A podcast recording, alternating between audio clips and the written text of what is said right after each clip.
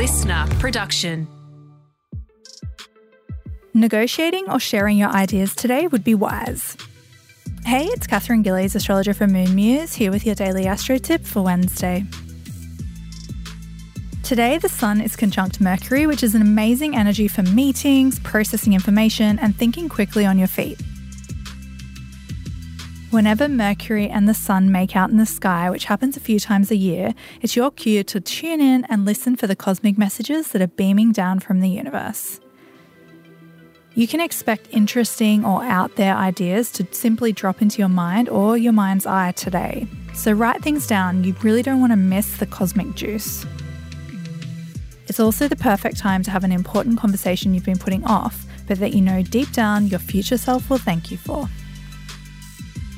That's all from me. Tune in again tomorrow morning for your daily astro tip, and don't forget to follow me on socials at Moon Muse.